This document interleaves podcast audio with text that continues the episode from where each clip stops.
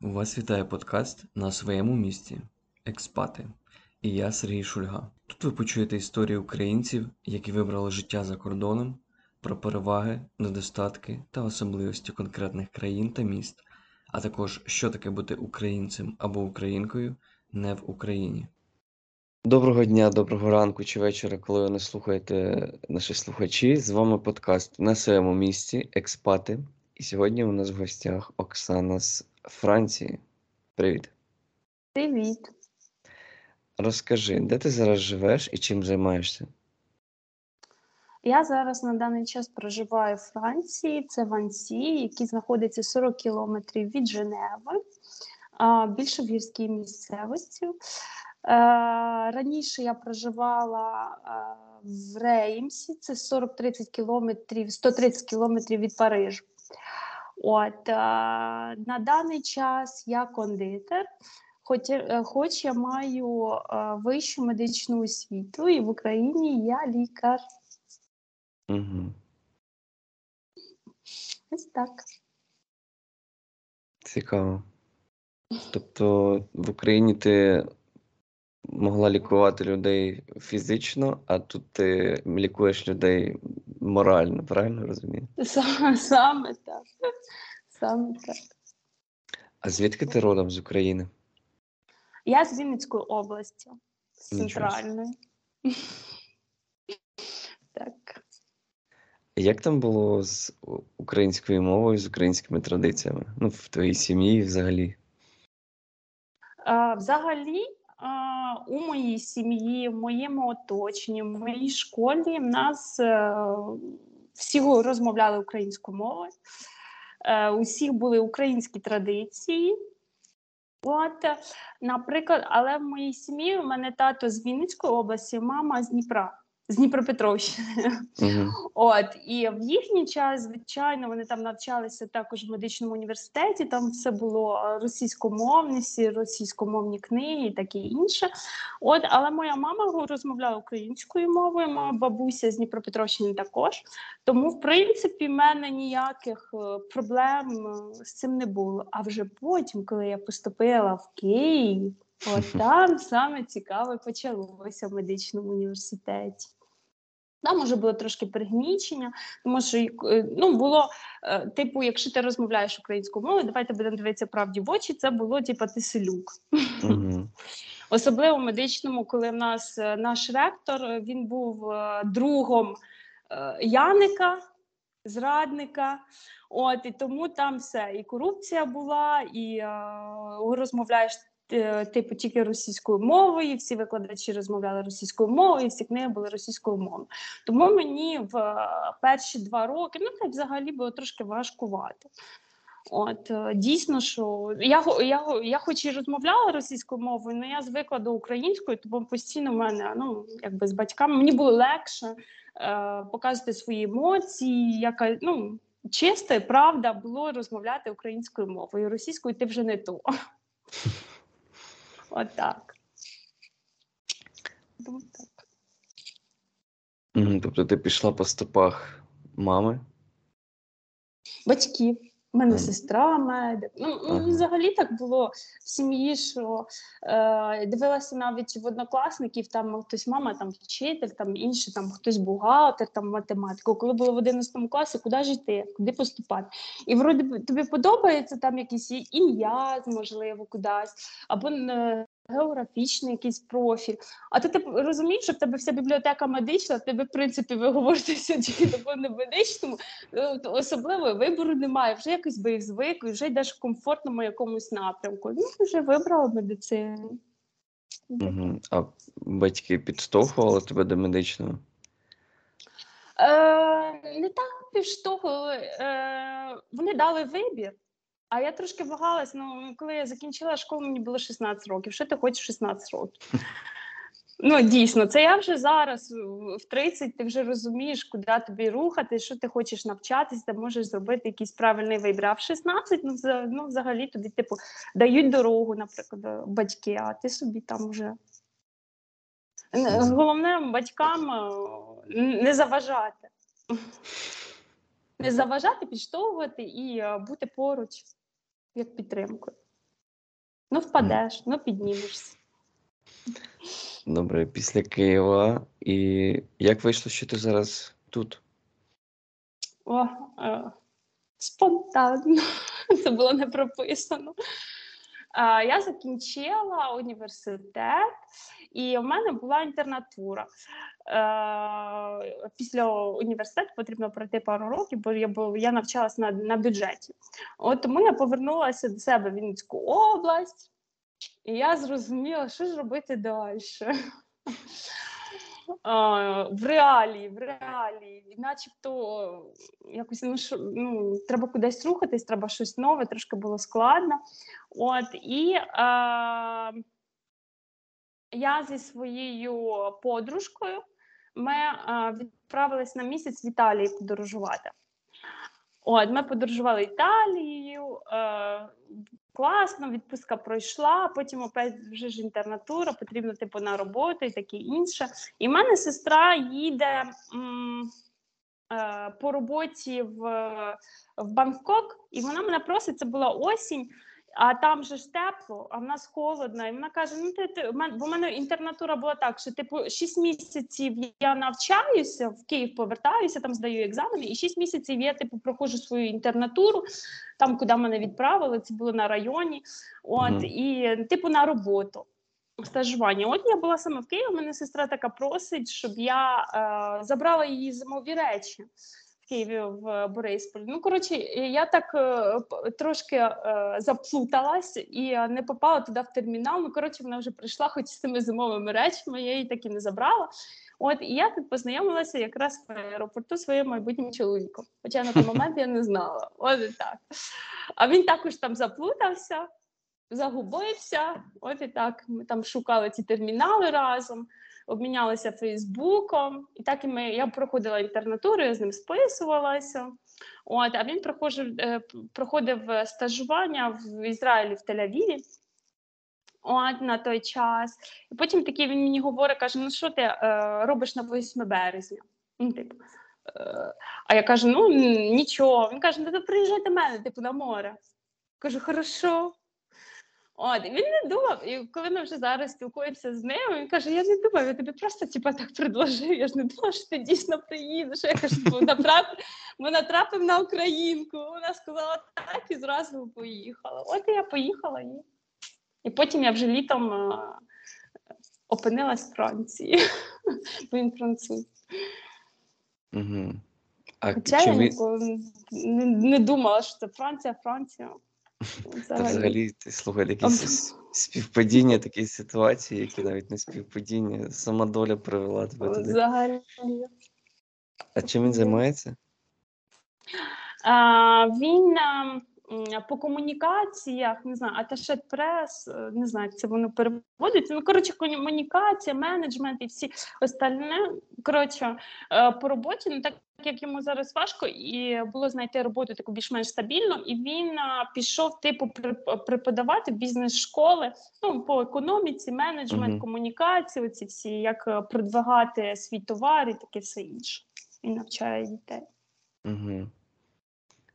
І ти виходить з України, вже поїхала у Францію, правильно? Чи ще був якийсь пункт, де ви жили між цим? Ні, ми були на дві країни. Туди він до мене в Київ приїжджав. Коли я приходила, бо мені треба було здавати останні там екзамени. То він е, ми жили разом у Києві десь півтора місяці. Він був у Києві. Він, він хотів хотів і роботу шукав. Було трохи складно, тому що коли він приходив на співбесіду, ми говоримо, блін, ти француз, говориш на англійській, і ти і ти шукаєш в Україні роботу. Він каже, ну так, я шукаю, хочу повертаюся, так і інше. Ну коротше, він був два два з половиною місяці. Він себе трошки не знайшов. Хоча він е, він читає, він в нього е, є якийсь тро, мінімум словникового запасу. Він я була шокована, тому що дійсно він він читає. Коли я з ним була познайомилася, він читає, тому що він, коли приходив стажування в Ізраїлі, він трохи там навчався українською, російська група в нього була, і тому йому вже було кирилицю, наш алфавіт було вже легше. Угу. Досконалити трохи в Києві, йому дуже подобалося. От що так, у нього там друзі, багато там і французи. Там в Києві є один е, райончик на Лук'янівці, там є французький ліцей. А, е, французький ліцей. Та, я також не знала, хоча я сім років прожила в Києві. Це мені француз, який приїхав, він мені його показав. Ліцей на Лук'янівці, так, і там є консульства. І виходить, ті, хто консульство французьке, там всі діти, ось сім'ї, вони туди Мгм. навчалися своїх дітей. І там є е, булянжері, ну, кондитерська, коротше, французька, і там, де оці випікали багети, круасани, і сім'я, е, чоловік француз, а вона українка. Вони відкрили це булянжері, і світ я ну, зовсім тісний, тому що зараз, коли ми проживали це в, е, в Ансі, і е, почалася війна, е, і я познайомилася. е, З усіма тут українцями, хто ну тут на районі у нас, і українка, яка одружена за французом, а цей француз є братом оцього француза, що в Києві, що вони відкрили булянжері. Нічого собі. Так. Вони Та такі співпадіння. Да. Я сам буваю дивуюсь, коли ми тут зустрічаємо якихось людей, які приїхали, і прям ми там в Україні, знаєш, в Україні по, по сусідніх вулицях ходили, або там в сусідніх офісах, і тут ми такі просто Через через, городи. через тисячі кілометрів. Добрий день. Цікаво. Світ тісний. А ти якось готувалась до переїзду? О, е, взагалі, взагалі ніяк я не готувалася, французькою не розмовляла, ноль, навіть бонжур, їхній добрий день і взагалі нічого. Тому що тому мені саме найскладніше це була мова. Реально, мова, мова і ще раз мова. Наскільки пам'ятаю, над книжками плакала, там я їх і рвала і так далі. Я, їй- я, я і до сих пір. Я, я відчуваю себе неграмотною. І тако говорити, я говорю, а писати то о, реально. Мені вона була дуже важка. А, а як ти тоді заговорила з ним в аеропорту? На англійській. А, на англійській. На англійській. Стандарт. І коли ти переїхала в Францію, ти ж, ну, як це було, як цей момент проходив, що ти зрозуміла, що ти не хочеш уже зв'язати себе з медициною далі? О, було дуже складно. Е, коротше, коли я переїхала, е, м, м, мій чоловік е, він парижанин. Він проживав в Парижі. Ну, так як він е, був на стажуванні в Тель-Авіві, і виходить, коли в нього була там школу, він закінчив, все він закінчив, і в нього теж так, е, як наче нове життя починалося. От і він мені каже: я там не знаю, ну поки роботи в мене немає телевізор, ну давай будемо типу, повертаємося. Я в Францію, хочу повертатися в Францію.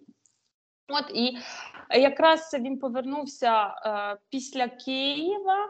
А, він повернувся в Тель-Авів, там все закінчив також свої папери і так далі. І е, повертається він у Францію. І вже літом, е, на початку вересня, тако кінець серпня, я е, приїжджаю до нього в Париж. І ми вирішуємо е, переїжджати в Реймс, як я вже казала, це недалеко від Париж, тому що там студентське таке містечко, і взагалі там дешевше прожиття, і там є університет. У Франції університети не так, як у нас є там медичний, педагогічний і так інше. Там просто е, один університет і різні факультети. От і, я собі, в мене була така замета, що я там буду навчатися в тому медичному на медичному факультеті. І я вже зібрала перед тим, як я вже то остаточно знала, що я буду їхати. Я вже позбирала інформацію, як е, чи е, що продовжити, що робити з медичним дипломом. От і було два варіанти. Перший у Франції це обов'язкове навчання на перший рік. Всі, як всі французи, всі е, з інших країн світу проходять перший рік. Потім, якщо ти проходиш перший рік, здаєш екзамени, е, подивлячись по твоїх балах і по диплому, ти можеш перейти на п'ятий, там на четвертий рік. Получається, ти виграєш там 3-4 роки. Хм. Ну, це вже йде останній, і ти вже туди е, там навчаєшся ще два роки, і потім проходиш уже французьку інтернатуру. Або є інший варіант підтвердження диплому. Підтвердження диплому ти маєш записатися на екзамен. Екзамен для всіх іноземців, які приїжджають і хочуть підтримувати підтвердити свій диплом. Е, це екзамен, який складається з двох днів. Перший це практична, і другий там більш е, по теорії, але вони всі йдуть письмові. От е, так, і, і, і конкурс. Письмовий плюс конкурс, і французи не люблять, коли ти лиєш воду, все має бути конкретно. Ну, коротше, е, цей варіант я взагалі не розглядаю, тому що в тебе дається лише дві попитки, щоб здати їх, або здаєш там на слідуючий раз записує все. Потім, якщо ти його е, взагалі не складаєш іспит, то е, фініш. Ти не зможеш практикувати в медицині. Тому я цей варіант я однозначно, тому що на, на французькій я не розмовляю, а писати то взагалі. От, і я е, так само ціль собі завдала, що я навчаюсь, е, вивчаю французьку мову, йду на перший рік в університет. Так і коли я переїхала в серпні, цілий рік я навчалася, е, вчила французьку мову, навчалася я сама. Потім від університету був там, ну, типу, підготовка, як у нас є для іноземців, вивчати українську мову при факультеті. От, і я зроз... е, ну, я там навчалася рік, але ну, рівень в мене був середній. Я там здала іспит і склала е, прям там, якщо поступати, не так як у нас, що треба здавати е, вступні іспити, і по цих вступних іспитах тебе відбирають. Ні, тут просто складаєш гарно своє досьє, резюме, мотиваційний лист. Французи його просто обожнюють, скрізь його потрібно писати. От, і складає е, копії диплому, все перевод, і ти складаєш цю папочку і віддаєш в три університети, які ти вибираєш. І потім цей університет вибирає студентів, так зачисляють в університет, в будь-який університет. Навчання безкоштовне. От і мене якраз в цьому рейсі мене були взяли. І я навчалася перший рік там. Хм. Навчалася перший рік там, і я була е, це е, після трьох тижнів після пологів я вийшла якраз після роддому. От, і так і я ходила на навчання, і е, прикол в тому, що там перший рік ну, в моєму університеті було 1200 студентів і лише 200 місць, е, місця на, на наступний рік. І після Ага. зимових е, і після зимового триместру я була в списку 80 800 820 чи щось типу того. За мною було 500 е, французів, що в мене мій француз мені каже, боже, яка ти молодець, українка, що в тебе 500 французів. Я тут реву, кажу, я не пройшла до нього. Він так ти подивися, ти ж молодець. 500 французів, е, за тобою. А я кажу, ну, кажу, ну то я ж не пройшла.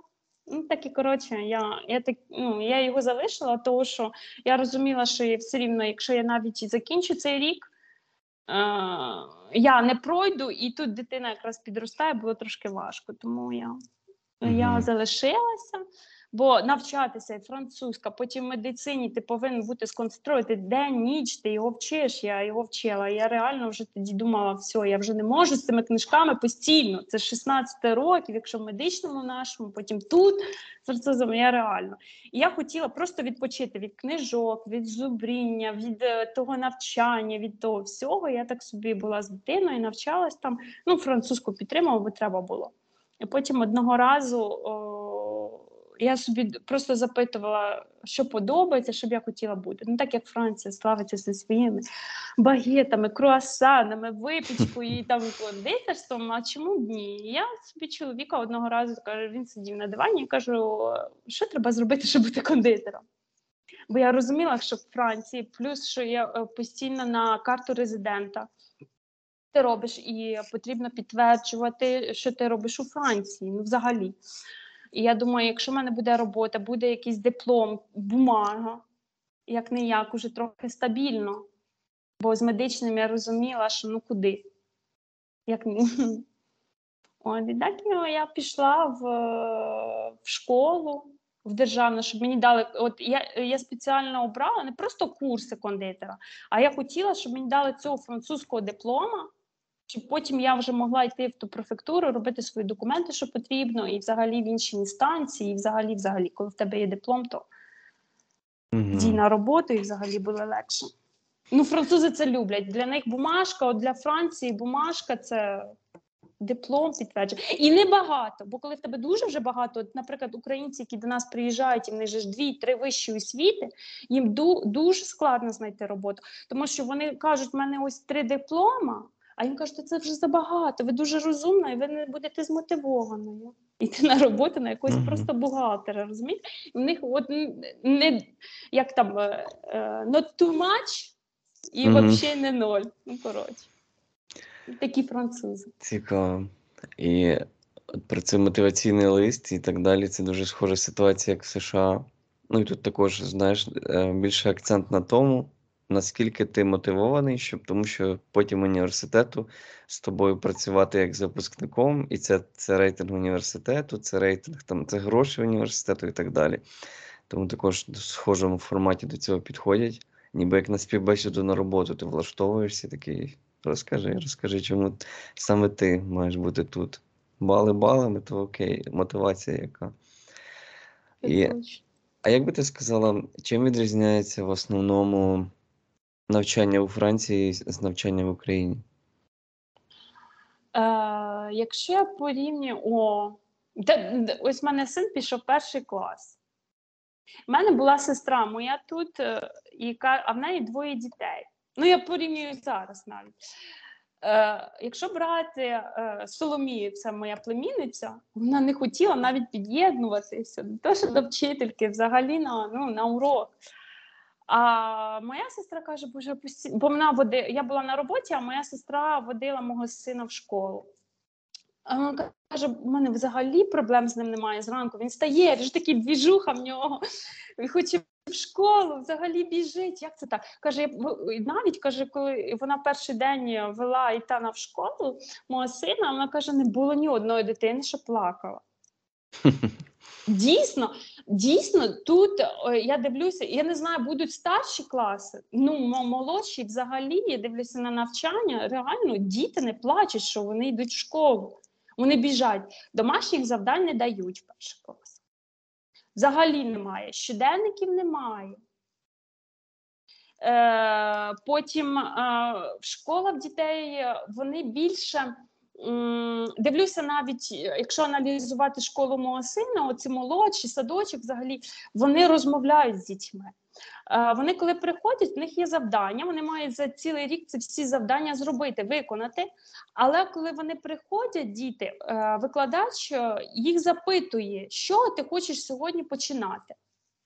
В тебе є вибір. От давай сьогодні будемо з читання, з букв там, чи з математики, з цифр. Там хтось хоче, що собі вибирає.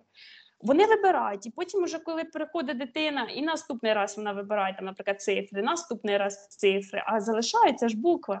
Вона каже: тепер ти вже зробив вибір, але це ж треба зробити. Ну, коротше, вона їм розказує, більше там не розказують, все пояснюють. Е, Взагалі, французи ставлення виховання дітей, то також мені дуже подобається. Ну, є, є там кілька відсотків, що та, ну, ну наскрізь є. Є свої якісь негативи, як в кожній країні, в людях і взагалі. От мені подобається, що в них є от таке правило: якщо дитина не слухається, вони мають рахувати до одного е, до трьох. Ну ніхто не кричить там. Просто один дитина вже вже знає там. Там, наприклад, поскладай свої іграшки. Ніхто не реагує. Поскладай свої іграшки. Ти сказав 10 разів, ніхто не реагує. Потім один, і дитина вже стоїть, і вона вже розуміє, що якщо до трьох, ну тоді вже буде щось там катастрофа. От.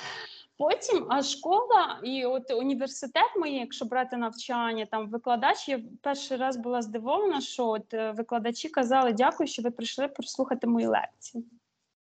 Тому що в нашому університеті, коли я навчалася, е, у нас там і могли, вибачте, і послати, і і, е, да, і, і, е, взагалі ставилось таке ставлення. Там е, я як згадую. Ну, це була треба, це була школа, школа виживання.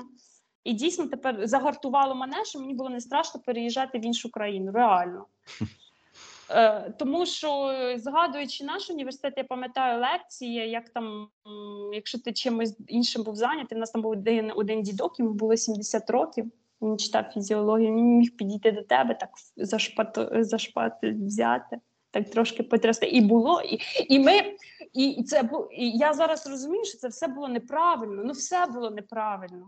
А ніхто не міг е, заперечити, бо як же ж оцей страх, що зараз е, москальня робить, У нас навіть був ректор, його фамілія Москаленко.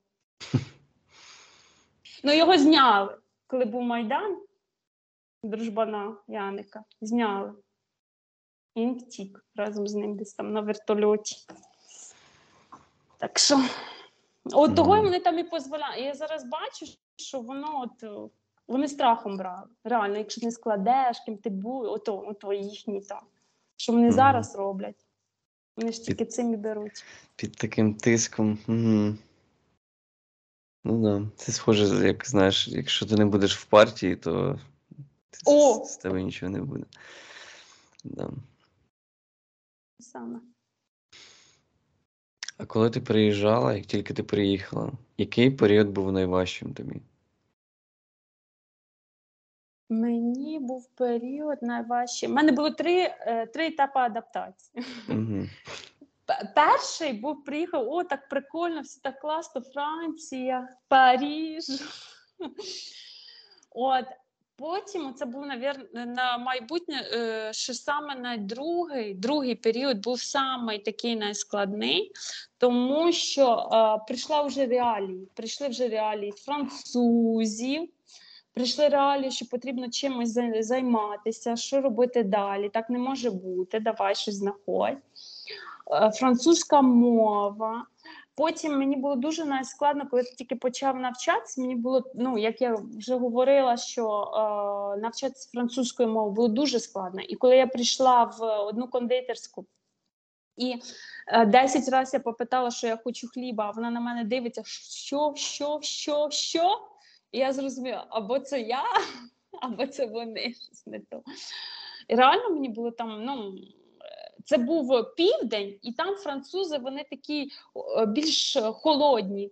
І е, містечко, якщо брати таке, ну він великий, але я порівнюю його трохи, як начебто, з е, таким е, районним центром, якщо брати Україну. Ну, типу Вінниці, ну трошки менший. Угу. От. Е, і е, там люди, ну хоч і не знали один одного, але якісь вони, ну, е, половина вони е, працювали в Парижі, тому що 100 кілометрів. Ну, це ну, по гарних дорогах це дуже швидко. От, тим більше е, транспорт, е, поїзд. От.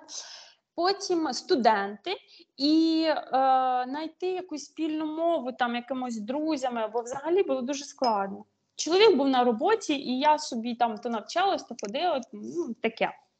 То мені був цей період був дуже складний. А потім, коли ми вже переїхали сюди в Ансі, то я відкрила для себе, що за один тиждень на майданчику парку з дитиною я практикувала більше французької, ніж за два роки я в тому регіоні. Реально. Хоч я тоді навчалася в університеті, перший рік і я вчила французькою шк- в школу ходила реально. За перший тиждень в Анці я більше попрактикувала, і більше люди були відкриті, якісь вони до мене йшли, говорили, чи то я вже тако, знаєш, ідіть, я з вами хочу поспілкуватися, не знаю. А коли ти говориш на, там, на площадках і так далі, ти зустрічала якихось українців випадково там? Е, У мене е, про переїзду було дві, е, дві подружки, українки. З одною я познайомилася, коли в мене син пішов в садочок, і була така адаптація, коли я приш... е, саме проходив період адаптації, я його не водила, мене чоловік його водив. От і е, коли я прийшла забирати, мене вихователька говорить, каже: Ой, а ви знаєте, в нас тут така українка, є ваша дитина плакала, і він, коли почув українську мову, так зразу прибіг. Коротше, я таки познайомилася. Ярина, вона зі Львова. От ми з нею гарно підтримали зв'язок. Зараз і зараз надалі вона переїхала, але ми відкрили е, асоціацію українську. Тут якраз в Ансії вона була президентом. Ну так як вона переїхала, зараз будуть вибори нового президента нашої асоціації української, першої в нашому регіоні. Круто, молодці. Так, це моя подружка, то ми також з нею спілкувалися. Є інша, е, вона недалечко від мене. От і також так е, познайомилася, просто чисто випадково в інстаграмі. Вона мені написала, що вони тут проживають в Ансі. От, і ми так з нею сім'ями е, дружили, а потім, коли почалася війна, я зрозуміла, що в нас ховається дуже багато українців в нашому регіоні. Реально. Ми, от перше наше, я постійно повторювала всім французам, наша е, різниця між нашими сусідами і нами, це те, що ми, е, ми не, не, не йдемо на вулиці, не кричимо, нас не видно. Ну, нас не видно. Ми собі живемо, ми знаємо свої правила, таке все інше. Ми собі нормальні, нормальні люди. Ми нормальні люди, і нас не видно. От дійсно. А тепер, коли вже е, повноштабна війна почалась, і е, в перші дні я зрозуміла, що в нас ну, дуже багато є українців, які ми зараз спілкуємося і допомагаємо українцям, які приїхали тимчасово. Класно. Так, ну у всіх країнах я бачу, що ну, само собою, пере... люди, які переселились, але і місцевих жителів, які просто собі жили дуже багато, і зараз вони просто проявились і такі нічого собі, там і там скільки, і там скільки. Ну, в кожному місці, по факту, яке б то не було велике чи маленьке, все одно якась значна кількість українців є. Так. Боюся, боюся уявити, яке населення ну, України, якщо взяти всіх назад повернути. У мене ще багато мене е, так вийшло, що трапилось, що багато е, є сім'ї, в яких там е, дідусь там, наприклад, тікав е, від Другої світової війни з сім'єю. Він був малий, і вони тут у Франції. Бо я в перші дні, коли ми збирали гуманітарну допомогу, ми були на вулиці. На вулиці міста, оце все нам привозять машинами, а ми маємо сортирувати. І е, приходили, приходила бабуся з дідусем, вони приносили там хоч одну пачку памперса. Він каже: Я ж я ж українець, я українець. Тільки що в мене паспорті француз, вона каже, я ж українець, я українець, я тікав від Другої світової війни з батьками. І таких багато було, які приходили там: о, а в мене там мама, а в мене там ще хтось. І вони, ну, вони французи, можна, бо вони виросли, але в них коріння, яке вони, ну, вони приходили, ж кажу. Ну, як говорять, гени пальцем не роздавиш. О, це точно. Я ще чув думку про, ну, про Францію, що у Франції є Париж і є вся інша Франція. Що там, ну, типу, Франція це не е, Париж це не Франція, і там зовсім інші, інша культура, інші люди, інше якесь відношення і якби, атмосфера навіть. Що ти про це скажеш? Це правда. Я більше того, я е, скажу, що, наприклад, наш регіон, бо якщо брати, бо це ж Альпи гірський, не люблять, ненавидять парижан, які приїжджають у відпустку сюди. Коли вони бачать номера парижські, як вони паркуються, це парижанин, о, це Парижан. Бо в мене чоловік е, машину був купував і е, в Парижі вдруга знайомого точніше.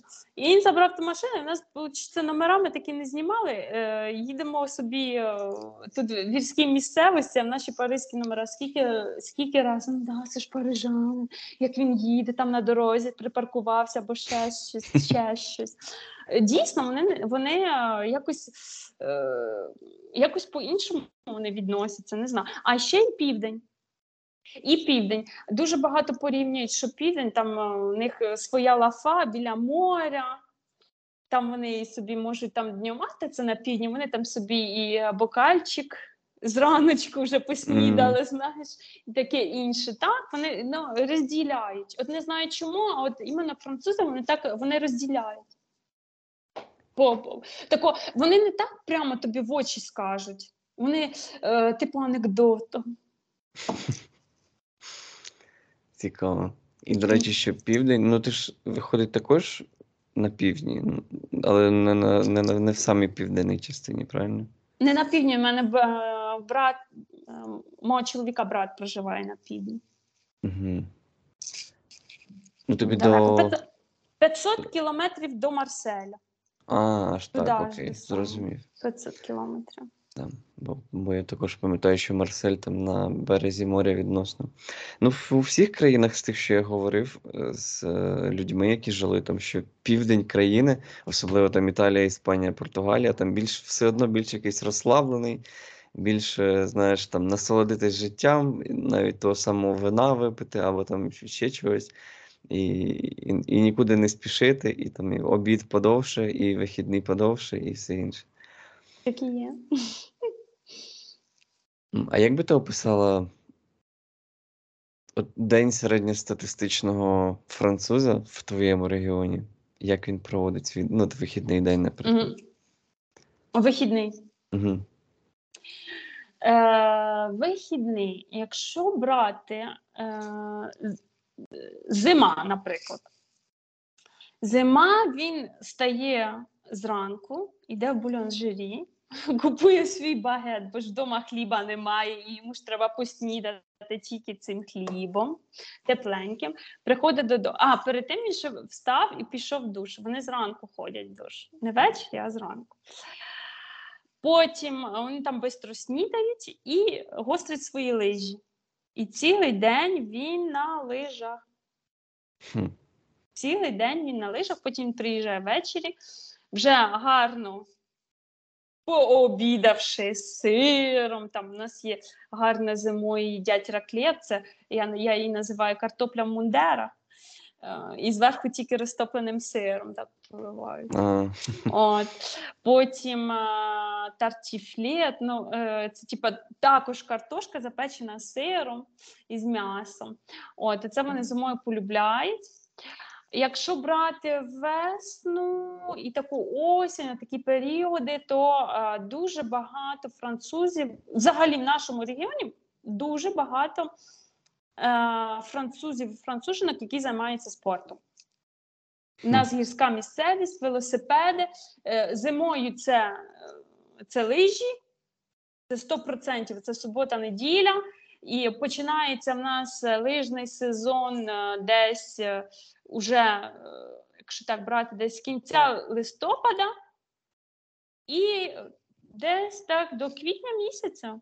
Це ага. вони всі гострять лижі, так, і вони їздять постійно, постійно, постійно на лижі. Потім е, всі, коли тільки вже снігу немає, всі витягують свої велосипеди. І вони на, е, на велосипедах і такі є, є такі по 70 років, 75, і він крутить ті педалі, піднімається. Оце як є е, змагання е, вело змагання. Тур де Я Франс забула. Да, да, да, Тур де Франс. Да, да, да, да, да. От, і коротше, е, і оце вони крутять ці педалі в горах. Дійсно, ну, молодці мотиватори. Плюс в нас оці каяки, е, гребля, е, багато. В нас тут озеро Угу. знаходиться в нашому місті, озеро, е, в крузі гори, озеро по центру, і всі багато хто на своїх човнах, рибалка. Ну, нас дуже багато спортсменів. І це, і це було плюсом, чому мені тут також дуже сподобалось, тому що для, дітей, ну, для дітей тут є чим зважити, які хочуть спорт. Дуже класно. Тобто такі спортивні французи, як мінімум в твоєму регіоні. Так, і такі, я ж ті, хто на пенсії, вони такі молодці, бігають. Навіть коли в мене сестра приїжджала, вона каже, такі мотиватори, аж самому хочеться біля озера побігати. Всі бігають, спортом займаються, ну молодці. Реально, вона, ну так. Плюс, е, вихідний день, от, наприклад, коли там навіть дощ, вони не бігають. Я в нашому моєму спортзалі такі там е, бабулі, дідулі, вони собі там записалися сьогодні до спортзалу. Це вони зранку там до обіду, в обід там ще й в тому спортзалі ще пообідали. Вони замовлення роблять, щоб пообідати в тому спортзалі. Ну, коротше, вони собі ціла в них програма. Плюс е, французи вони. м, Чому мені було ще складно з ними контактувати? Через те, що вони все має бути заплановано. І заплановано не просто на, на, там, на два дня вперед. Ну, ладно, там на тиждень, ну ладно. А в них там на місяць. От вони там, якщо ти маєш якогось знайомого, хочеш з ним зустрітися, ти йому маєш сказати там, е, наприклад, е, сьогодні яке 15 вересня, і ти йому маєш сказати 15 жовтня, що ти робиш? Можна з тобою піти погуляти? Нічого. Там таку того реально мені було настільки складно, і це не лише з знайомими, це з усіма з друзями, з сім'ями, з братами, з сестрами. Це о, така дистанція. Я не знаю. Я, я скільки з колегами говорю, це у вас це нормально? Може, з одної, може, з одної сторони, це добре, тому що є в тебе своя, е, якби, е, як називає, ну, комфорт, да? І до тебе ніхто його не переступає з тобою, там, наприклад, цінять, там, наприклад, якщо це бабуся, я маю брати рандеву, що він побув з внуком, там, наприклад, да? там, 15 жовтня можете побути з Ітаном дві, дві години, там, з сином, дві години. Вона скаже, о, ні, в мене, в мене є візит там до, до остеопата, ні-ні-ні. Ви що? Ой, а в мене секта там, або ще в мене там знайома одна була, і вона розказувала, каже, що в неї бабуся. Ми каже, були е, в Україні три місяці, приїхали, потім е, школа і таке все інше. Ну коротше, вона не бабуся не бачила рік дитини, які вони живуть в одному місці. Ну коротше. Да? От в них в них своє життя і е, взагалі. Ну, коротше, треба. От, наприклад, якщо відпустка, там і ти хочеш приїхати на вихідні е, до родини, і ти маєш так, я приїду там через три місяці. Ось все, ви, ви собі там запишіть на листочку, на паперчику, що я приїду. А так просто так постукав, нема. Не впустять. Або впустять і будуть і будуть, будуть на тебе дивитися отаким, е, такими очима. І взагалі, типу, в мене були плани, чи ти сюди приїхала, і взагалі. Хм. Тільки хотів запитати, до речі, то, тобто у, у двері тобі не постукають, правильно? Тому що розуміють, що ти Не так, як у нас там друзі приходять, о, що тебе тут холодильнику, прийшли, відкрив. Бо в мене, коли чоловік перший приїжджав до моїх батьків, а в мене е, у моїх батьків ем, е, дім. І там е, і сад, і все. Бери, що хочеш, ой, бери, бери це, бери це, відкривай холодильник, ой, ти голодний, ой, ти голодний. А він собі сидить, ну, як це піти в холодильника в когось відкрити. І зараз так само, вже ми е, сім років е, одружені. Взагалі, тому Ну, це можливо в цьому, в тому числі, це як один з чинників. Ну, з з одного боку спорт, а з іншого боку, якась, знаєш, ем, стабільність, комфорт чи ще щось. Це можливо, ну, як мінімум по Каліфорнії можу сказати, що це певний, певна ознака того, що ти довго житимеш. Тому що тут зовсім по-іншому сприймається вік. І тут так само люди і в 80, і в 90 років вони собі ходять, десь гуляють. У них це кожен ранок, коли їдеш по вулицях, то вони просто парочками там знайомі, незнайомі, просто йдуть, йдуть, йдуть, йдуть. У них там певний маршрут пройти обов'язково. Або там ті ж самі велосипеди. Ну тут також і гір багато, тому люблять. Або я чув історію про, ну там один раз ходив на гору, просто там по висоті, як говорила, і піднімався на гору і розказував е, мій е, товариш про. е, Ну, він піднімався не перший раз тут, а я перший раз. Він розказував про одного дідуся, який піднімався вже більше тисячі, тисячі раз на цю гору. От просто в нього там кожен день чи раз у два дні він просто піднімається. Йому вже там 80 скількись років. І він такий, окей. Ну, І, Класно. знаєш, Ну, якийсь- Він загартувався, він загартувався. Організм вже звик, у нього якесь певне навантаження, йому так легше. І вони якось тут рухаються, ну і взагалі виглядають там в порівнянні з Україною, то на 20 років молодше, якщо не більше. Так, да. А е, скільки коштує життя в Ансі? А, давайте порахуємо. М, Квартира, якщо брати студію е, в місяць, коштує ну, десь е, можна знайти, ну це вже тако десь не в центрі, десь 700 євро. Угу. Це тако буде маленька, взагалі там не знаю скільки квадратних метрів. е, Десь максимум до 30 квадратних метрів. Маленька, десь 28-26 квадратних метрів е, від 700 євро. Е, якщо брати ми свою першу квартиру е, брали десь 900 євро, це було 48 квадратних метрів. Угу. Це без комунальних. Потім, е, якщо комунальні, світло, газ, вода і це все, ну, треба десь докласти ну, мінімум 150 євро, що не більше. Потім е, інтернет, е, два телефони, зв'язок місяць, десь приблизно 80 євро. Плюс е, їжа, ну всіх, всіх якось окремо не, ну, не можна категорію брати, бо в кожного хтось там де менше з'їдає, хтось там більше, хтось там. Е, От. Ну, десь так на місяць е, така середня сума е, 300 євро. Зараз уже ціни в нас трошки піднялися, чим було.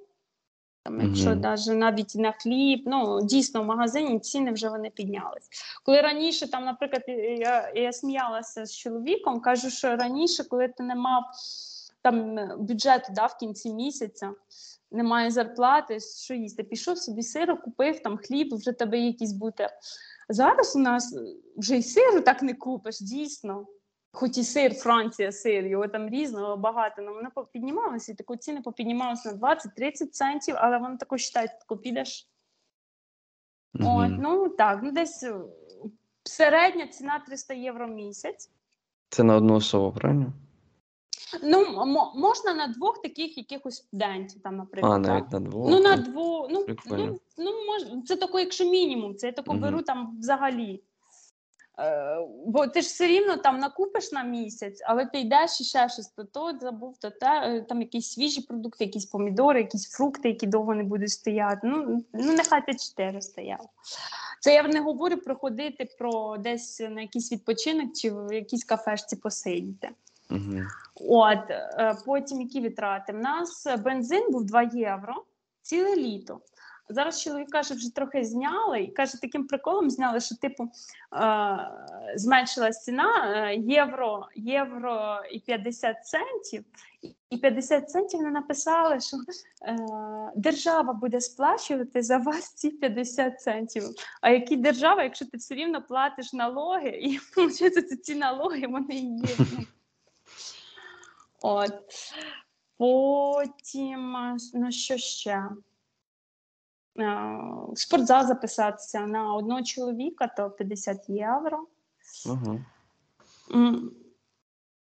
Да. Потім на що? А потім, а ще я забула, нас ж ми сплачуємо налоги кожен рік. У нас і приходить сума певна налоги за, за телевізор, навіть якщо тебе його немає вдома. За телевізор. Ну, в них так. В, нас же, в кожній квартирі є встроєно, що для телевізора, не знаю, це розетка. Ну, виходить, антенна, да, щоб в кожному домі. І, і навіть якщо в тебе немає телевізора, ти його не дивишся, ну, то ти його маєш сплатити. На телевізор, та воду. Газ. Ну так, коротше, десь е, в рік, десь до 400-500 євро ти маєш сплатити налог Хм. за те, Це що ти якийсь живеш. налог на розкіш чи що? Да. За те, що ти живеш, за те, що ти, ти живеш в Франції. Франції. Цікаво. Ну, коротше, потрібно е, мінімальна зарплата, е, мінімальна зарплата Франції, зараз вона трішки вже піднялася. е, 1300 євро. На цих 1300 євро це так. Це ти сплатиш все, і тобі лишиться 10 євро. Угу. От тому або щоб працювало двоє, це як мінімум, або ну, працювати, щоб була середня якась зарплата десь до двох тисяч. А це якась, ну от порівнюючи ціни на апартаменти, там брати в, е, в Іспанії, в Португалії, Мгм. навіть там в столиці, в непоганих районах, в Мадриді, там Лісабоні, то за 700 євро можна зняти нормальну квартиру. Це якась.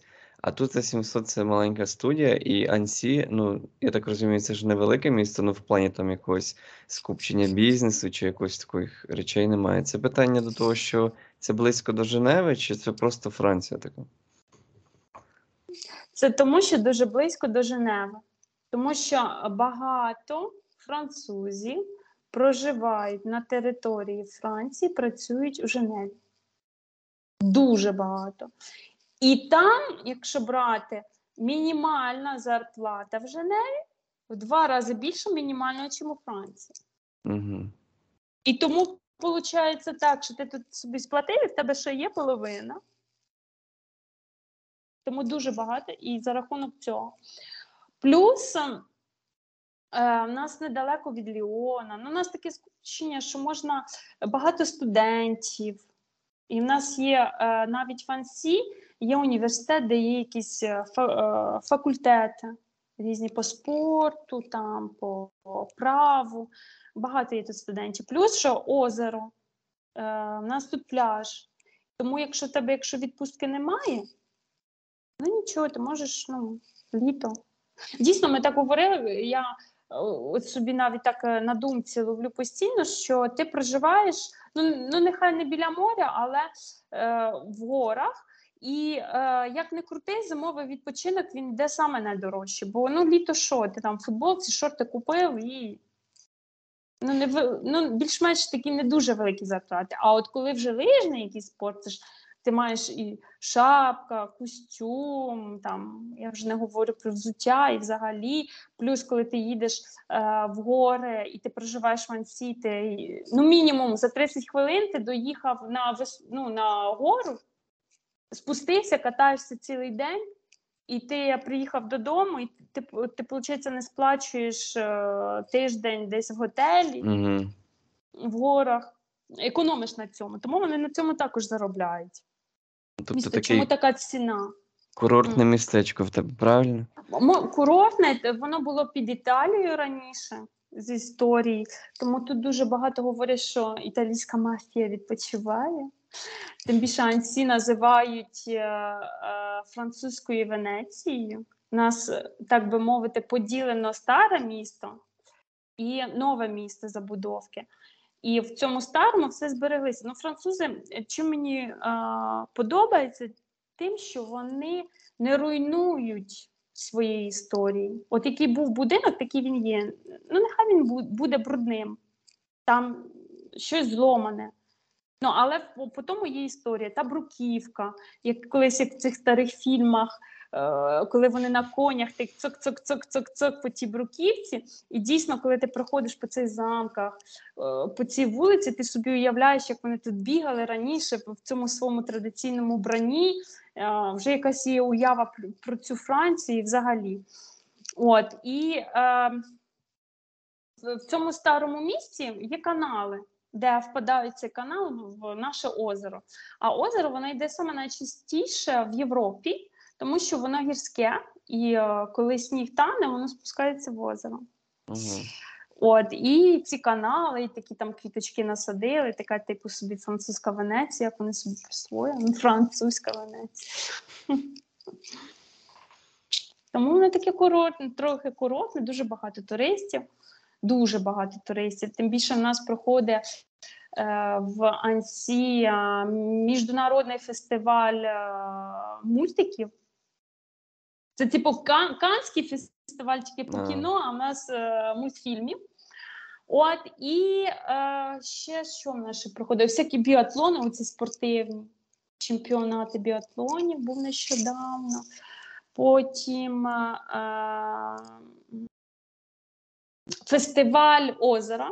Кожного року, в серпні місяці, е, є фестиваль озера, це феєрверки на озері, і є певна тематика. Кожного року вони там вибирають, яка тематика, і е, вони так створюють ці феєрверки, що вони утворюють там якесь своє типу анімаційне шоу. що Ти можеш побачити і лебедів, і взагалі, взагалі, взагалі іншого. То приїжджали цього року, приїжджали 15 тисяч е, людей з інших країн світу. Лише з інших країн світу 15 тисяч. Це після ковіда, бо два роки не було. Тому можна сказати, за рахунок цього вони, ну, якби, знаєш, що воно туристичне під Женевою взагалі, то дороге. Угу. А як, якщо порівнювати, ну, ти ж була в Женеві, правильно? Е, Е, якщо порівнювати, от коли ти була в Женеві і тут, в чому різниця? Ну, все одно ж ти близько біля кордону, і в чому різниця основна? Е, в Женеві там воно таке е, шумне місто, бізнес, всі там за гроші одразу відчувається, одразу ж там туди приїжджаєш, там машини, так, таке інше. Плюс е, робота. Чим відрізняється, там, наприклад, у Франції, е, якщо ти на роботі в тебе стабільний контракт на довгий термін, тому коли е, коли ти працевлаштовуєшся і по суду або взагалі, то е, як це? Е, о, я забула.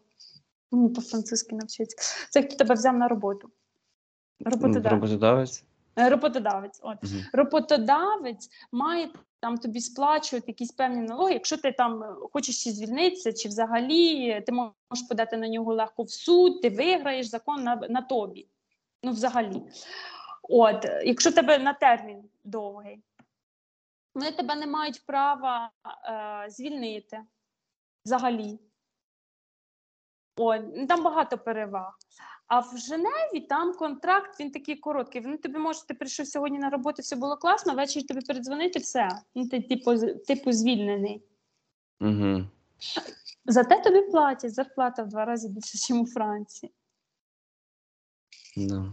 Це різниця. Плюс в Женеві там важко знайти парковку. Якщо знайдеш, то вона тобі буде така ціна за годину, там 10 євро. Угу. Ціни, ціни там. Ну там багато хто е, з Женеви вони приїжджають в Францію, скупляються на закупки. Ну, Женева, ну тому що ти говориш, схоже мені чимось на США, ну там на наші якісь тут на Лос-Анджелес і так далі, там, де також з тобою дуже не панькаються там в плані роботи. Ти, Тебе можуть реально сказати дякую, гарний день був. От коробка, збирай речі, і йди. Ну прям звільнити в один день.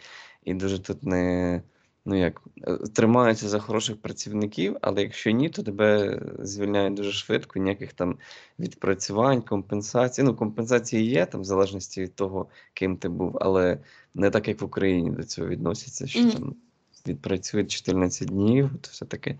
Ні, тут відразу до побачення, відразу. Так само з парковками, поки знайдеш парковку, це буває просто можна години години потратити, якщо там якийсь прям квартал, тому що можуть навіть ті платні парковки, які там, ну ти ж самі там 20 доларів за 2 години ти заплатиш. Вони можуть бути забиті просто, і ти просто не знаєш, де поставити машину, якщо тобі потрібно щось більше, ніж 15 хвилин. Тому, мабуть, щось щось схоже в цьому є. А як би ти описала медицину Франції? О, це, мабуть, один з таких класних плюсів от медицина, дійсно. Тому що е, є там свої нюанси. Поговорю, я їх прокоментую. Перше, те, що е, медицина дійсно безкоштовна. Дійсно безкоштовна, не так порівнюючи як США, що треба плакати, коли тобі рахунок приходить, бо в тебе просто заболіла голова. Або взагалі не дзвонити, коли там на в. Тут ні. Е, є в тебе обов'язкове страхування, яке дають кожному французу, і в залежності від того, там, наприклад, чи ти е, спроможний платити, там, якщо в сім'ї, да, якщо є е, мінімальна заробітня плата в кожного, то вже від роботи в тебе є інша страховка, яка буде покривати всі твої витрати. А якщо в людей там пенсіонери або малоспроможні сплачувати, або взагалі е, немає коштів, вона йде безкоштовно. Взагалі все покриває. Покриваючи від першого візиту лікаря до до вак, вакцинації, е, до всіх медикаментів, які тобі приписали, і, е, і всіх обстежень. Реально. Е, Наприклад, пологи е, в мене були безкоштовні. І казати, я народжувала в не в приватній клініці, але я була як в готелі. Ну я, я нічого не сплачувала. Мене три рази кормили, я була одна в палаті. Хм. Це все, мені бокси дали на перші, на перші три дня дитини геть їй е, одяг принесли. Хоч я в мене була, мені, я, я коли питала, кажу, що мені брати з собою, вона каже, бери для, тільки для вас, для себе. Одяг там передіватися, навіть памперси, все, все. І це все було безкоштовно, мені нічого не прийшло. Я правда сплачувала перший триместр. Перший триместр, бо в Франції рахується, що ти не вагітна. У них так. От, коротше, перший триместр виходив, то тоді може звертатися. От, і вже да, всі УЗІ, всі обстеження, всі вітаміни, всі аналізи. І зараз, от, наприклад, якщо я після роботи там мені приписав лікар е, кінезотерапевта, то все, все оплачується. Да, тільки, типу, ти, е, дантист, там, стоматолог, там свої, свої там половину можуть е, оплачувати. А лікування, діагностика, ну, в принципі, все. Тому тут дуже багато французи, е, вони ем, постійно якісь говорять е, негатив на країну, а от за рахунок чого вони тут стоять, якщо їх запитати, чому ти залишаєшся проживати в Франції, вони тобі відповідають перше. Відповідь буде в них, що е, тому що медицина тут безкоштовна і класна. Ну, ти приходиш, тебе дійсно можуть. Ну, якщо, особливо, якщо ти знайшов свого лікаря, ну дійсно вони ну, немає ніяких претензій. Єдине, е, що тут дуже важко е, брати рандеву, якщо тобі треба до якогось вузького спеціаліста, там мгм. де- дерматолога або там, е, там ендокринолог. Бо бувало так, що навіть вони вже не беруть нових пацієнтів. Тому ви знаєте, окуліста, наприклад.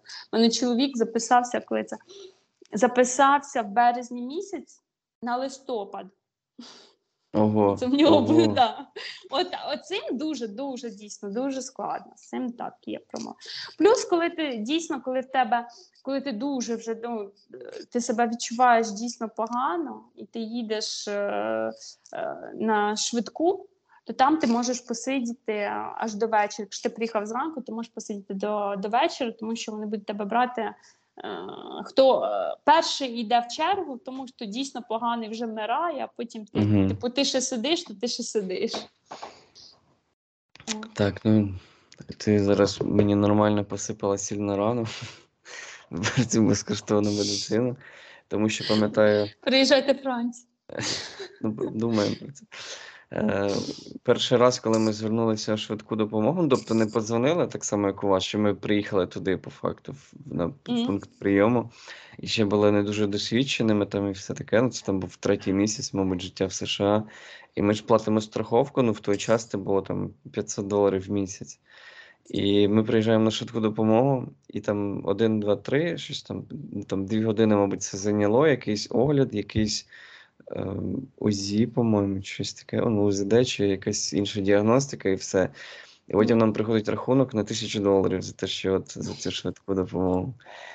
Так само за вагітність, ну зараз дружина вагітна, то також Мгм. з тим, що страховка платиться щомісяця, ми все одно оплачуємо якийсь відсоток за УЗД, за огляди безкоштовно у лікаря, або УЗД і всі аналізи, то там нормально, там від 300 до 1000 доларів за аналіз крові, там певний. О, яка Так. ціна. І пологи, пологи. Е, тут, ну, з того, що я поки що знаю, там за пологи виставляють рахунок, ну, плюс-мінус 20 тисяч доларів, але Окей. з них там більшість покриває страхова, але тобі, але тобі все одно залишається оплачувати 5, 6, 7 тисяч самостійно. А виплати потім на дитину у вас є? Е, виплат на дитину немає. Ну як, е, є певний, е, при певних умовах, якщо ти вагітний, працюєш до певного сроку, там до 36, по-моєму, тижнів, ти маєш допрацювати. Ну, тобто це вже 9 місяців, по факту. Ти маєш допрацювати, і потім тобі будуть е, якісь виплати. Зараз 8 тижнів, по-моєму. Ну, тобто 2 місяці. А в нас при народженні дитини, е, я це 6 років назад нам дали, оце дитина народилася, 900 євро. Угу. Це разова. І потім, уже в залежності від того, там скільки у вас є дітей в сім'ї, і чи низько сплачуємо по зарплатах, там не рахують. Там, якщо мала, мало зарплат на сім'ю, то тоді там вийде там 100 євро місяць на дитину. Угу. Що в тебе там троє дітей. Там мені одна казала, е, одна француженка, каже, що я не працюю, бо якщо піду на роботу, мене, мене всі виплати мені знімуть, в мене буде мінімальна зарплата. Так мені хорошо, в мене троє дітей. Плюс ще прикол в тому, що мені нещодавно колега один сказав, каже: ти знаєш, що в кого є троє дітей у Франції, їм дають автоматично диплом, можна працювати нянькою, бо в тебе є вже досвід. Коротше, Такі свої приколи, коротше.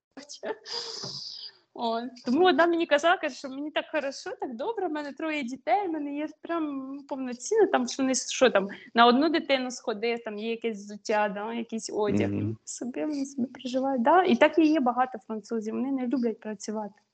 Прикольно. Ну, слухай, коли народились три дитини, диплом няні, потім, коли вони підросли, то педагогічна якась освіта вже є і, так далі. Цікаво. Так. А що тобі, до речі, найбільше подобається у Франції? Що мені подобається Франції? Ой, яке гарне запитання. Ем, мабуть, е, ставлення. Е, ставлення, е, що тебе оточує, і ставлення взагалі до життя, їхній е, спосіб життя, їхня культура. Е, я говорю про таких французів більш-менш нормальних, бо ти ж ж кажу, що в кожного свої є приколи. От е, культура харчування, е, потім культура виховання дітей. От, наприклад, по вихованню дітей продовжу, що вони не ставлять їх на перше місце. Прям там все, в мене ось дитина, вона має мене спати. Ні. Але вони дають вибір дитини. От вона хоче там спати, хоче їсти, ніхто, ніхто вони не будуть товкти її. Ну, хочеш, не хочеш. Але в них є правила і є режим.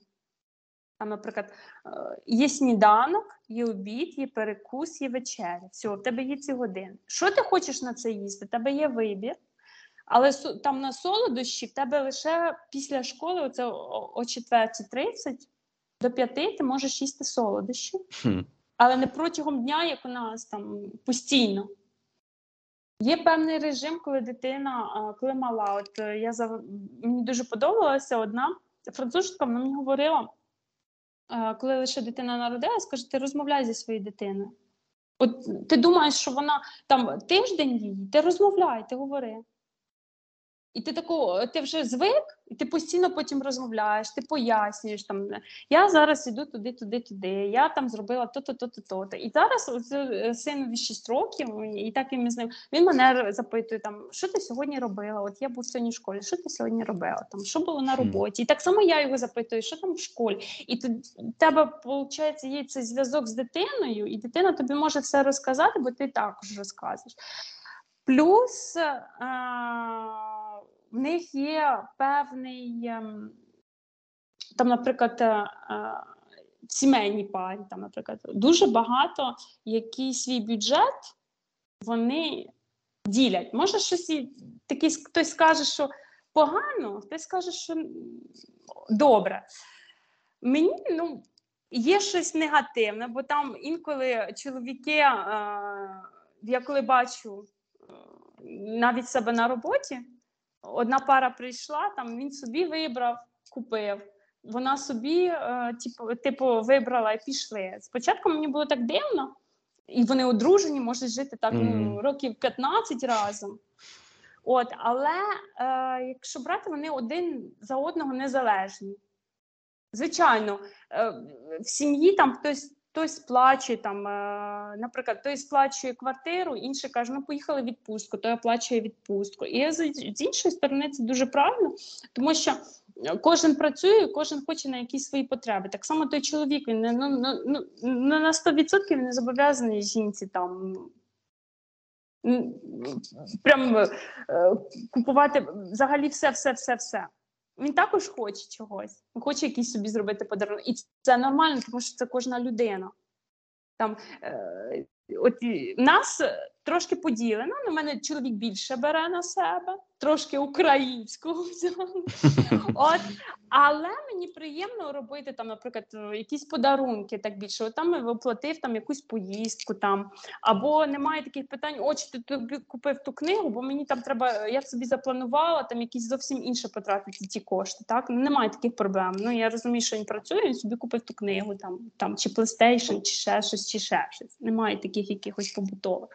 От багато в мене було знайомих, які взагалі там. е, Оплатили до такого, що вони приходили, в них там цілий зошит, і там я сьогодні оплатив там рахунок цей, ти завтра оплачуєш той. І так вони так собі Ага. Ну реально, ну це вже дуже, це вже це вже too much. Я собі так думаю. От, а коли ну, жінка тут працює, е, має свої якісь кошти, і там чоловік, вони більш така, більш якісь впевнено, більш на якось трошки на рівному місці, на одному такому рівні, що ніхто нічого не може сказати щось. е, Проти тебе або взагалі, то я собі так думаю. Ну, так, так більш-менш це в Франції. Потім, що мені ще подобається, культ їжі, як я вже говорила, що в них там е, можна. ну, було перше, що маленькі тут порції, казав, що ти не наїсться такі мінікулярні, але ну, багато овочів, багато м'яса. Взагалі, там з, з сім'єю, там оці їхні вони як зустрічі, е, там оператив, там ще щось, ще ж так до вечора. Ну, є то свої якісь позитивні. Угу. А яка тобі страва найбільше подобається з їхньої кухні? Рататуй. Знаєш, це овочем. Ну да, якось. Да, да. Ну, тут багато. Я, ну, якщо б взагалі, моя от сім'я, ми не дуже їмо французьку. У мене хоч француз, чоловік, він гарно їсть і дирунчики, і варенички. До речі, дуже давно варенички ліпила такі.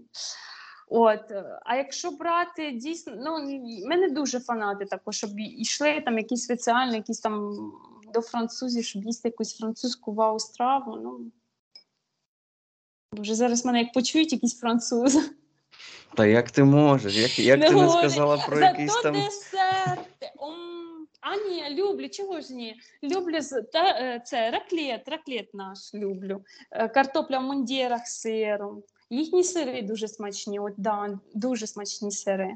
І це в кожний регіон має там е, своїх, е, свої сири. У Франції там Мгм. 450 різних видів сирів. Так що Ну все, є тепер нічого діаспора навчатися. да, да. Також е, кондитерські е, вироби, то тому мені дуже подобається. Мені більше десерт. Так. І я взагалі так якось е, мені подобається готувати солодощі, чим е, соляну їжу. Не знаю, чому так. Я, я собі відпочиваю, коли я готую там солодощі, якийсь десерт. А який твій Чи улюблений солодкий? десерт, ну, щоб готувати? Який ти любиш готувати? О, я люблю різні а, тарти, пироги з е, фруктами. Фруктові, Мгм. такі, щоб було дуже дуже багато фруктів. І ще один це парі Бр- Брест. Він таке е, заварне, е, готується заварного тіста, таке колечко, і крем е, він іде горіховий крем. Його назвали в честь цього Tour de France, типа колеса, Угу. велосипедного колеса. Нічого собі цікаво, не пробував ще, до речі. Не Не, не раз чув, але Ну, приїдете з дружиною, зі своїм Обов'язково. Донечкою да. А до речі, ще не запитав, як по громадянству, наскільки складно його отримати? Ну, взагалі, чи хочеш ти? Його отримати дуже складно.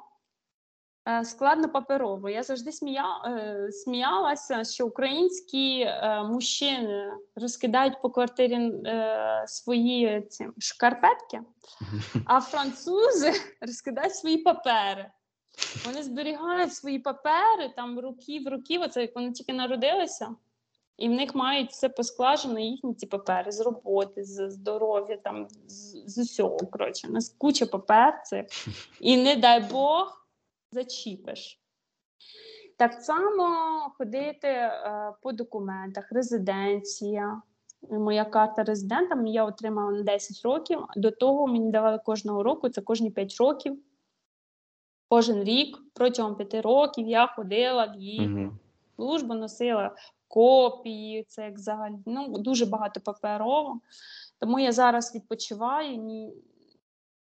Ну, я два роки назад отримала е, резидента, карту резидента на 10 років. Я собі так зробила, що я поки не хочу знову з цими паперовими е, справами зв'язуватися, я відпочиваю. Зараз на даний час я взагалі про громадянство не думаю. Якось в мене ну, взагалі не знаю. І я навіть тепер навіть я не рішила, чи я. Якось тоді в мене ще було 50 на 50, а зараз в мене більше, мабуть, що переварюю, я не хочу. Угу. Я хочу собі залишити свій дійсно український паспорт. А може, якщо е, за рахунок того, що в Україні я чула, що хочуть зробити подвійне громадянство, що не потрібно відмовлятися. Бо ж як у нас в Україні, якщо ти міняєш, ти відмовляєшся від свого громадянства. Я не хочу відмовлятися. Тому я буду дочікуватися крайняк. А як не буде, то не буду. Буду кожен раз на 10 років. У мене ж є дитина тут чоловік. Мені цього Мгм. хватає. Не хочу міняти громадянство. Ну, громадянство дуже важко, там потрібно в якісь дуже велика якась е, процедура, треба записуватись. У мене знайома, вона відправляла там лист е, кудись в якусь інстанцію, чекала два роки, потім звідти приходили до неї поліція, чи ви там дійсно ви живете разом, там треба були цілі фотографії, Мгм. квитки і все, все інше збирати. Ну, коротше, да. під... да, да, ні. Такого, тому якось взагалі. І що Ну, і- голосувати ну, на виборах. Якби ти, якби ти спішила зробити, то через кілька років постійного легального проживання ти могла б уже подаватись. Е, після п'яти років шлюбу, Угу. на п'ятий рік шлюбу, да.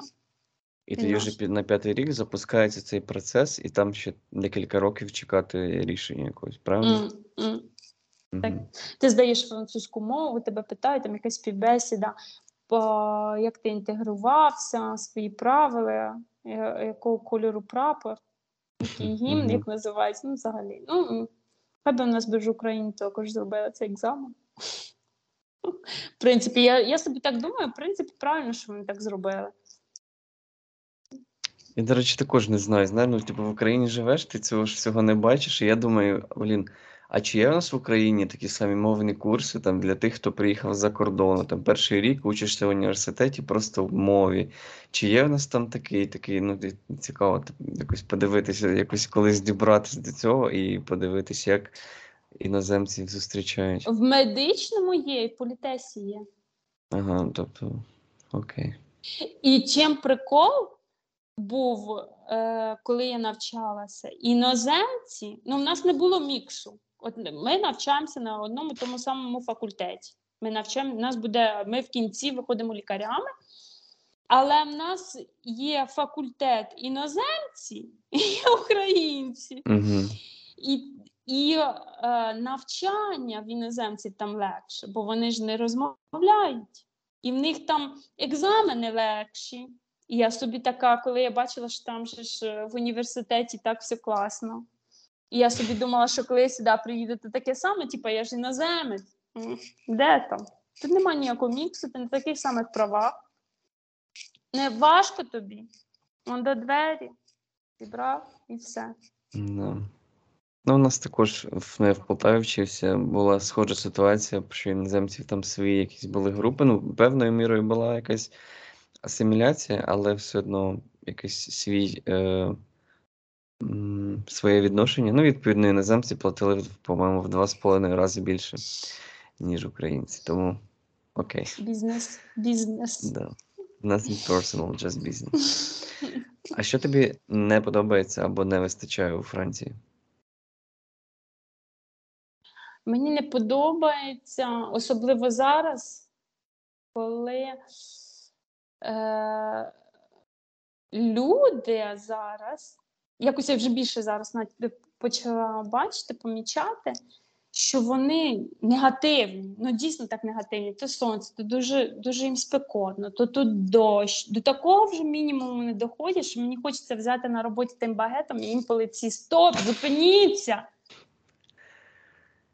Ну, реально, мене це бісило раніше, але не так. А зараз я це вже бачу, коли ти бачиш, що в моїй країні і взагалі батьки там живуть, всі знайомі, і взагалі що відбувається, і ти вже не дивишся на це мінімум, що там тобі спекотно там чи е,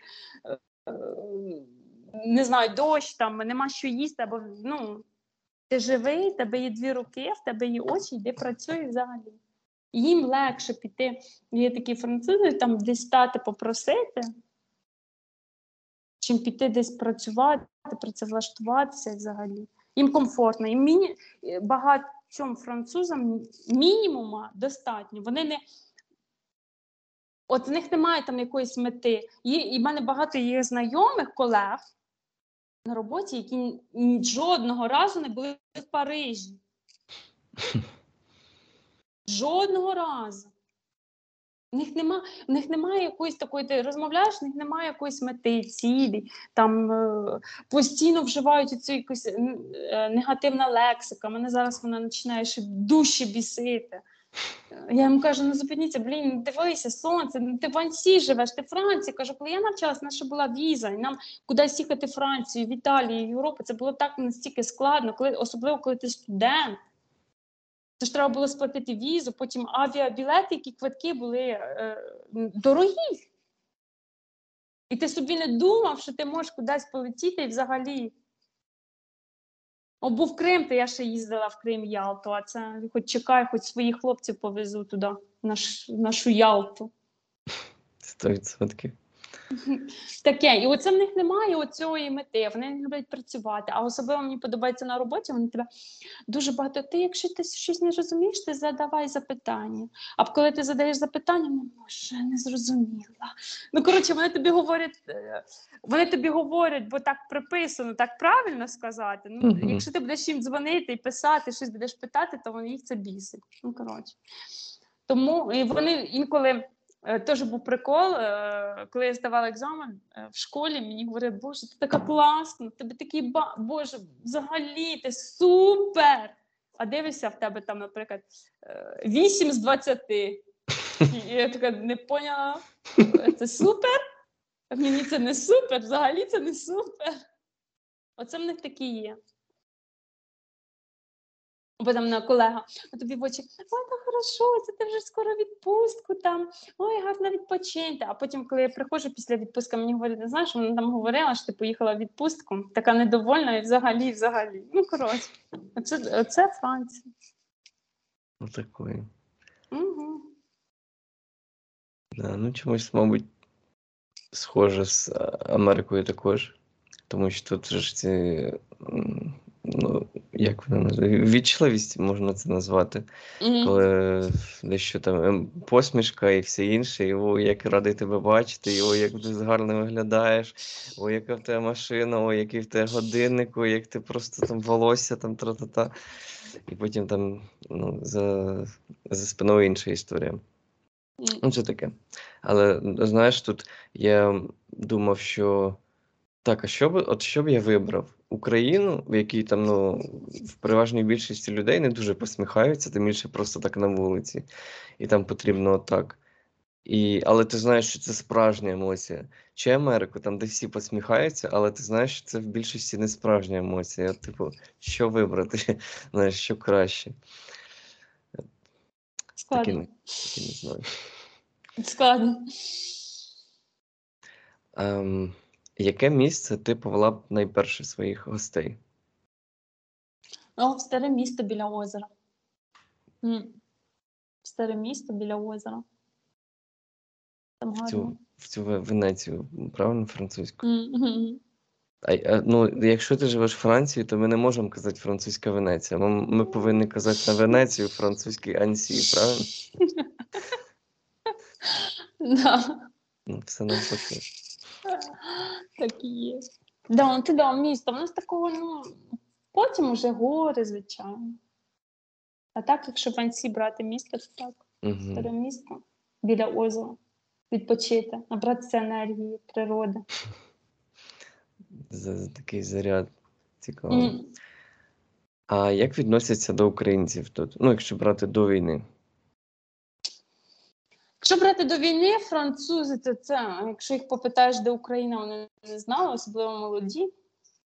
Їм якось, ну, вони якось жили, вони якось не запитувалися, в них не було такої цілі. Там, якщо більше старші, то вони, звичайно, там знали географію, то вони там щось знали. Угу. От, а вони якось, ну, не брали до голови взагалі про Україну, ну, там якась інша країна. Оце в них Франція, оце вони Франції, француз, він і француз. Коротше, в них свої проблеми, якось так. От, е, і тим більше, ну, якщо брати вже такі більш такі середні, там десь 40 років, то вони будуть, ну, та що бідна країна, це не з- ну, бідна країна Угу.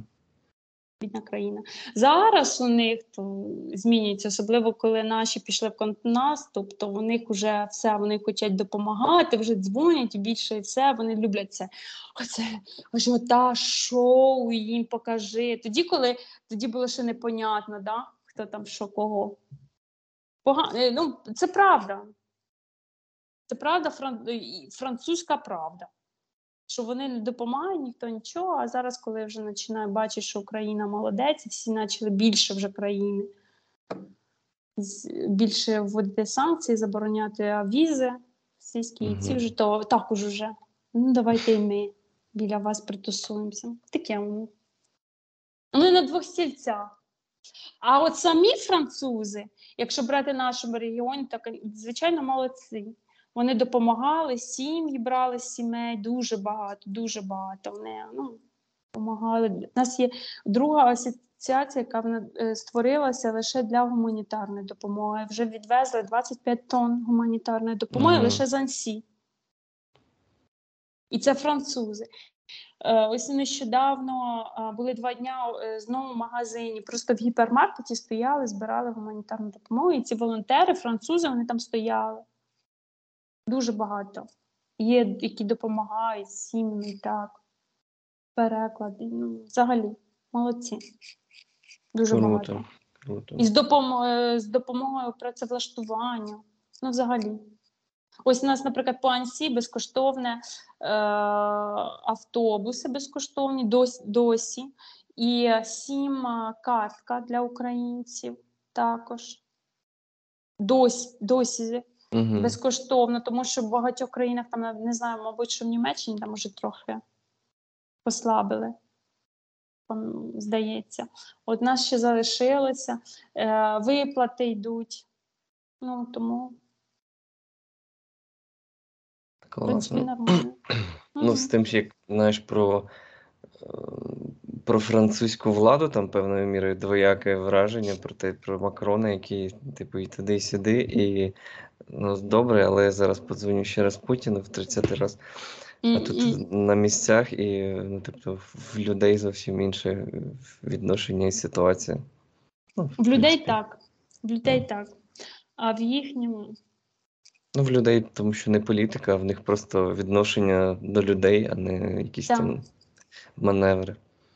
До речі, ти плануєш повертатися в Україну? а, на місць проживати. Угу. Я казала чоловіку, ми взагалі планували, е, хотіли купувати квартиру в Україні, щоб бути в Україні, плюс там батьки, тому в нас є таке. І, і мій чоловік любить Україну. Ми, ми щороку приїжджали, тільки цього літа. Навіть, навіть мій син е, чекав, е, коли це весною, в нього мали бути кані- канікули літом. І він казав: ну що, мені вже можна до бабусі до дідуся їхати? Ну що там, вже Україна перемогла, ну що, я вже можу? Можу. Тому, безперечно.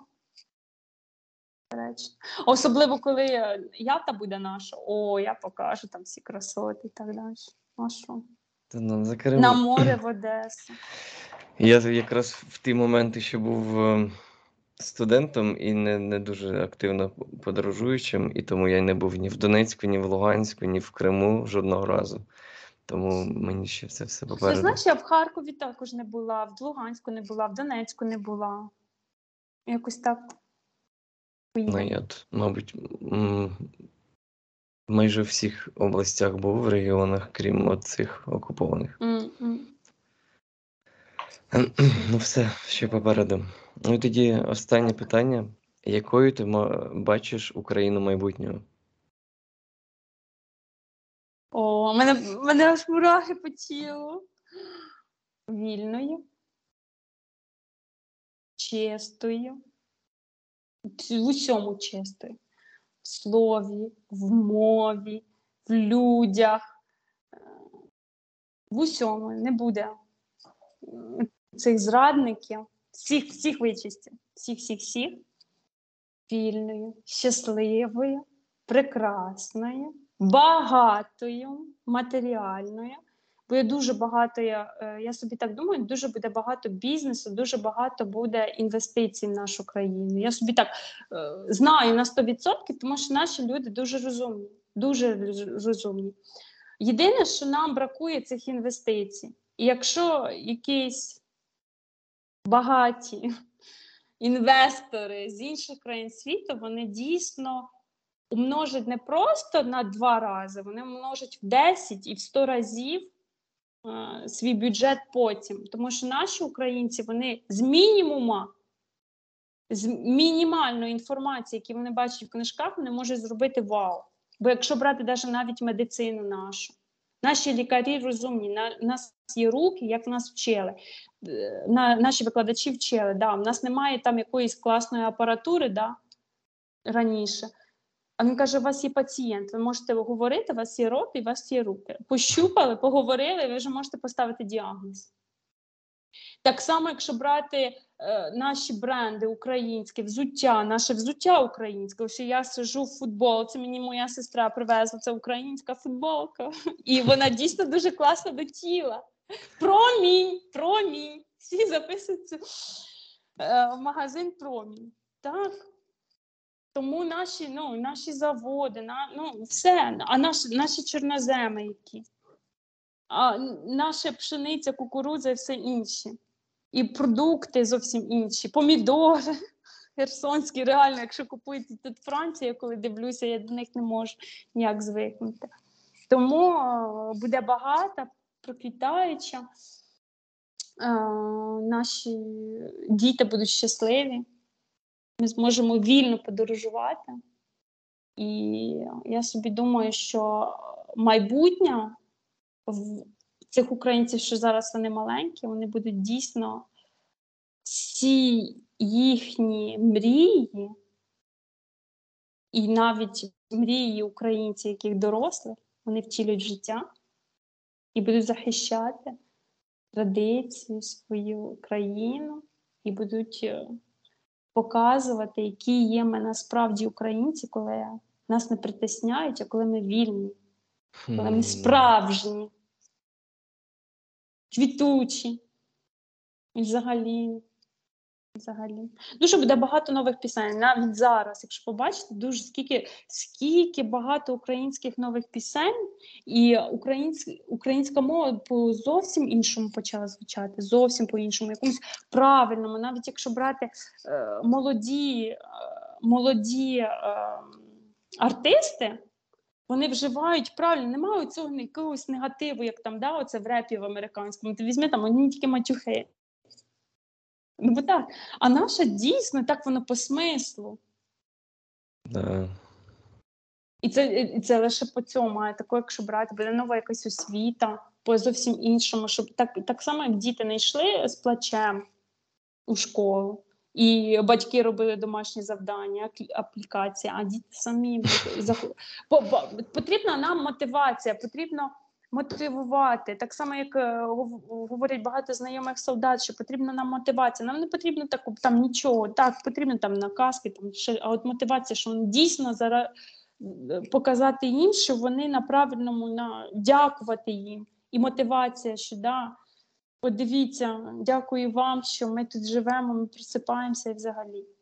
Потрібна мотивація, українців також. І я думаю, ко- кожній людині потрібна. Коли він на роботі є мотивація, що тебе мотивує, то ти і вдома так само. Чоловіку потрібна мотивація, дружині потрібна. Ну, кожному і дитині. Так. Такий свій заряд. Е, Ну, я повністю приєднуюсь до, до твого бачення, до твоїх побажань по Україні. Тому е, бажаю нам і людям, які живуть там, і ми, які будемо заїжджати в гості, або і не тільки в гості, щоб е, все сталося саме так, щоб ми процвітали і жили от максимально комфортно і зручно для українців, які там живуть. Не просто яких загально прийнятих, от щоб- українцям було найкраще. І дякую за те, що поділилися. Прямо з е, французьких Альп. Несподівана точка Франції Так. і якраз реальна Франція, про яку ти розказала. Дякую, що поділилися своєю історією. Це love story, знаєш, знову про яку можна знімати фільм. Взаєм дякую. через знайомства і твій шлях, і от прям такі трансформації і культурні, і професійні, і успіхів тобі в твоїй справі. Навзаєм І- щиро дякую. Здоров'я твоїй сім'ї. Здоров'я вашій сім'ї. І там, якщо, якщо що буде в тих краях, то обов'язково Обов'язково. зустрінемось. З вами був Сергій Шульга та новий випуск подкаста на своєму місці Експати. У нас попереду ще довгий шлях навколо планети, який ми проживемо в кожній новій історії українців за кордоном. Тому що де б ми не були, хоч і з різного тіста, але ми українці і ми на своєму місці. Підписуйтесь та ставте вподобайки, щоб не пропустити найцікавіше.